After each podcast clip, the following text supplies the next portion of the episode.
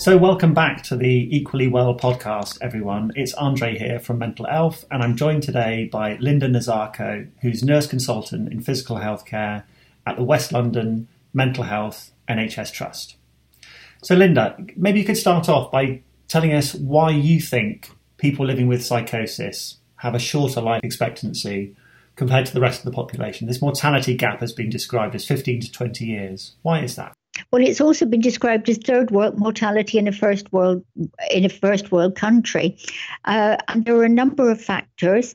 Uh, the first, there are lifestyle factors and what we what we call cardiometabolic factors.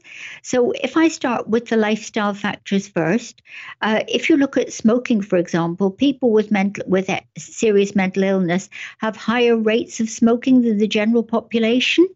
Uh, they smoke more cigarettes than the average person in the general population who smokes, and they have increased levels of nicotine addiction. So they find it much much harder to give up smoking. And smoking has all sorts of adverse effects, such as raising your blood pressure uh, making it more difficult for your body to deal with cholesterol uh, and affecting the circulation to the body as well. Uh, then, of course, the general population is not exactly active, uh, but people with mental health problems are less active than the general population. They can feel marginalized. They can find it difficult to fit into the sort of activities that the general population would take part in because of their mental illness. They also find it difficult to plan things and to to work through uh, certain certain things that would be easier for the general population. In terms of what I spoke about, the cardiometabolic risk factors, people with mental illness are more likely to have high blood pressure than the general population.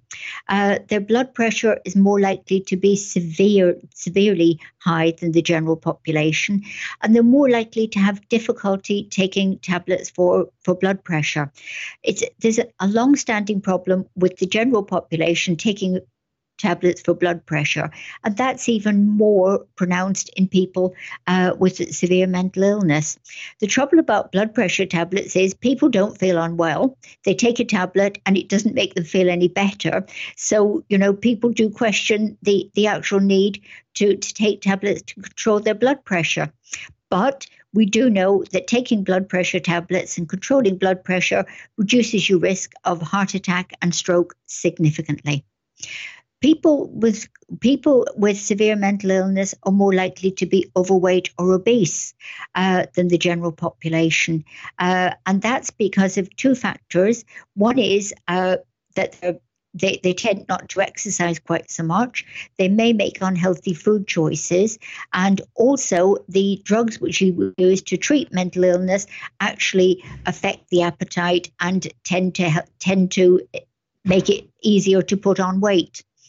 Uh, then another factor that comes into the whole situation is cholesterol.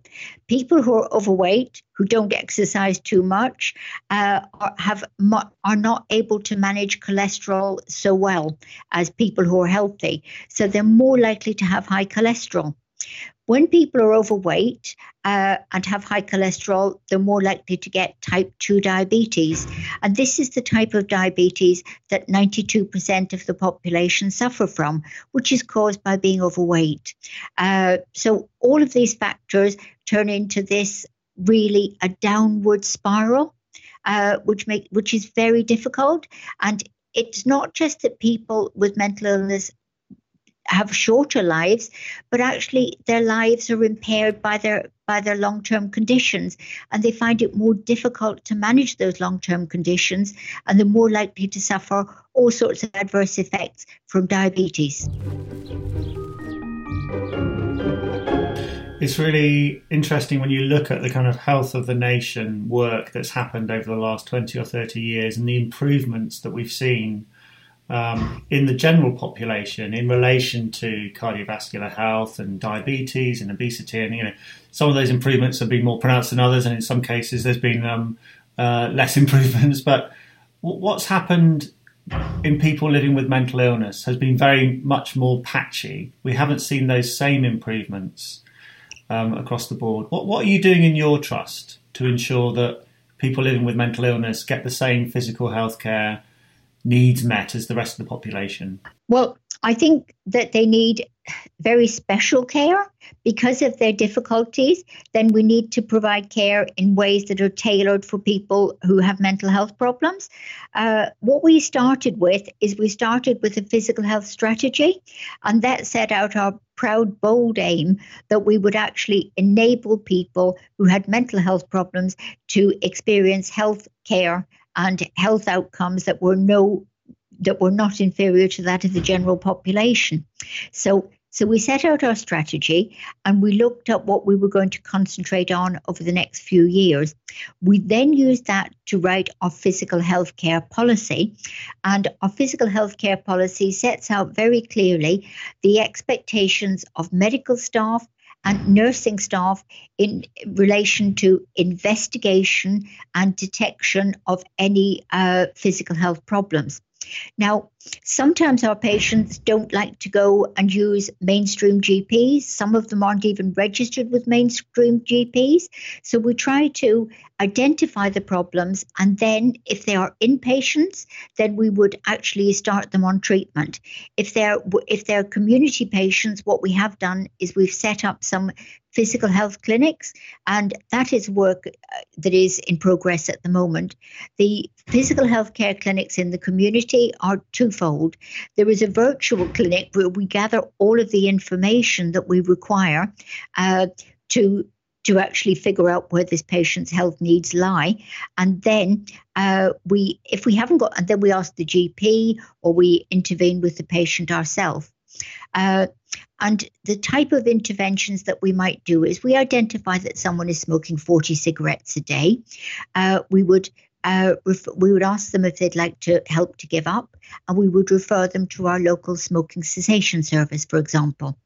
Uh, if those things have not been effective, because we would check up on the patient, then we might ask the GP to consider prescribing a drug that has been used to help people uh, stop smoking and so we would do so with with all of the other uh, other aspects that we identify.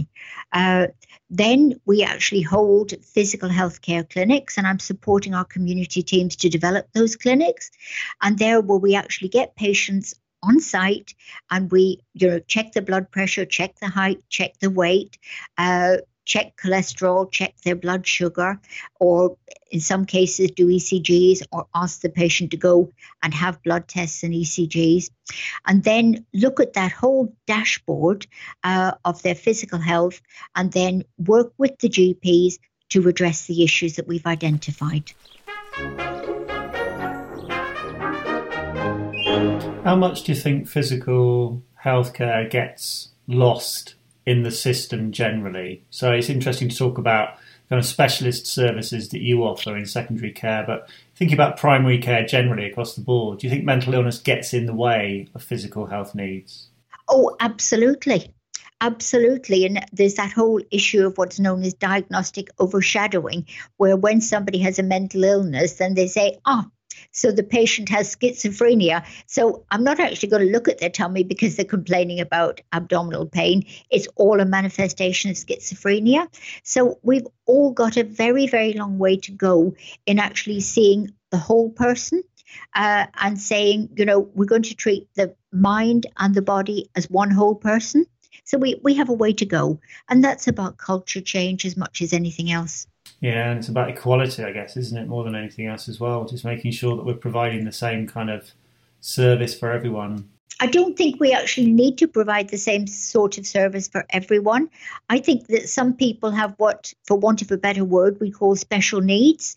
So, if, if for example, someone has an eye condition, uh, then people understand that they can't see too well, so they provide them with letters that are in large type. If someone is deaf, then there are special provisions made for them.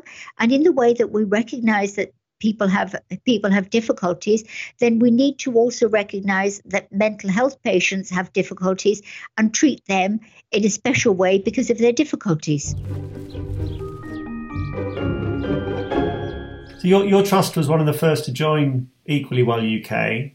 Why do you think this is such an important collaborative? Why, why are you so keen to get involved in this? I think that there there are two two issues. One is that we want to share what we've done, uh, and because I think it may help others, and also because we want to find out all of the other wonderful work that is going on there so that we can learn from people.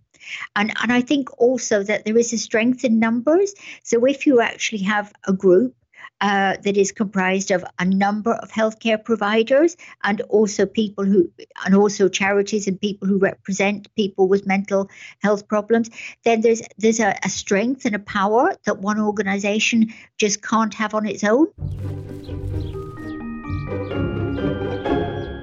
I've been blogging about the research on the mortality gap in severe mental illness for seven years since I started my mental health blog and um, it's depressing because every time a new paper comes out, it shows that actually it's getting worse rather than better.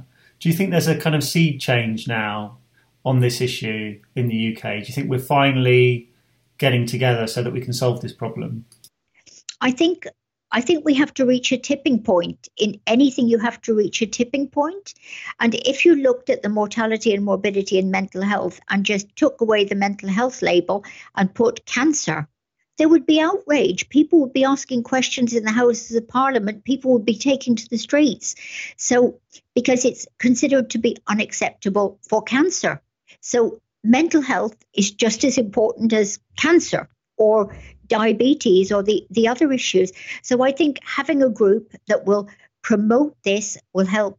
I think within our trust, we've actually reached tipping point because some when you come into a new role and people are going physical health this is a mental health trust then it's it's a bit like trying to push a boulder up a mountain and then all of a sudden something just changes and you hit this tipping point and you think what happened suddenly the culture has changed, the attitude has changed.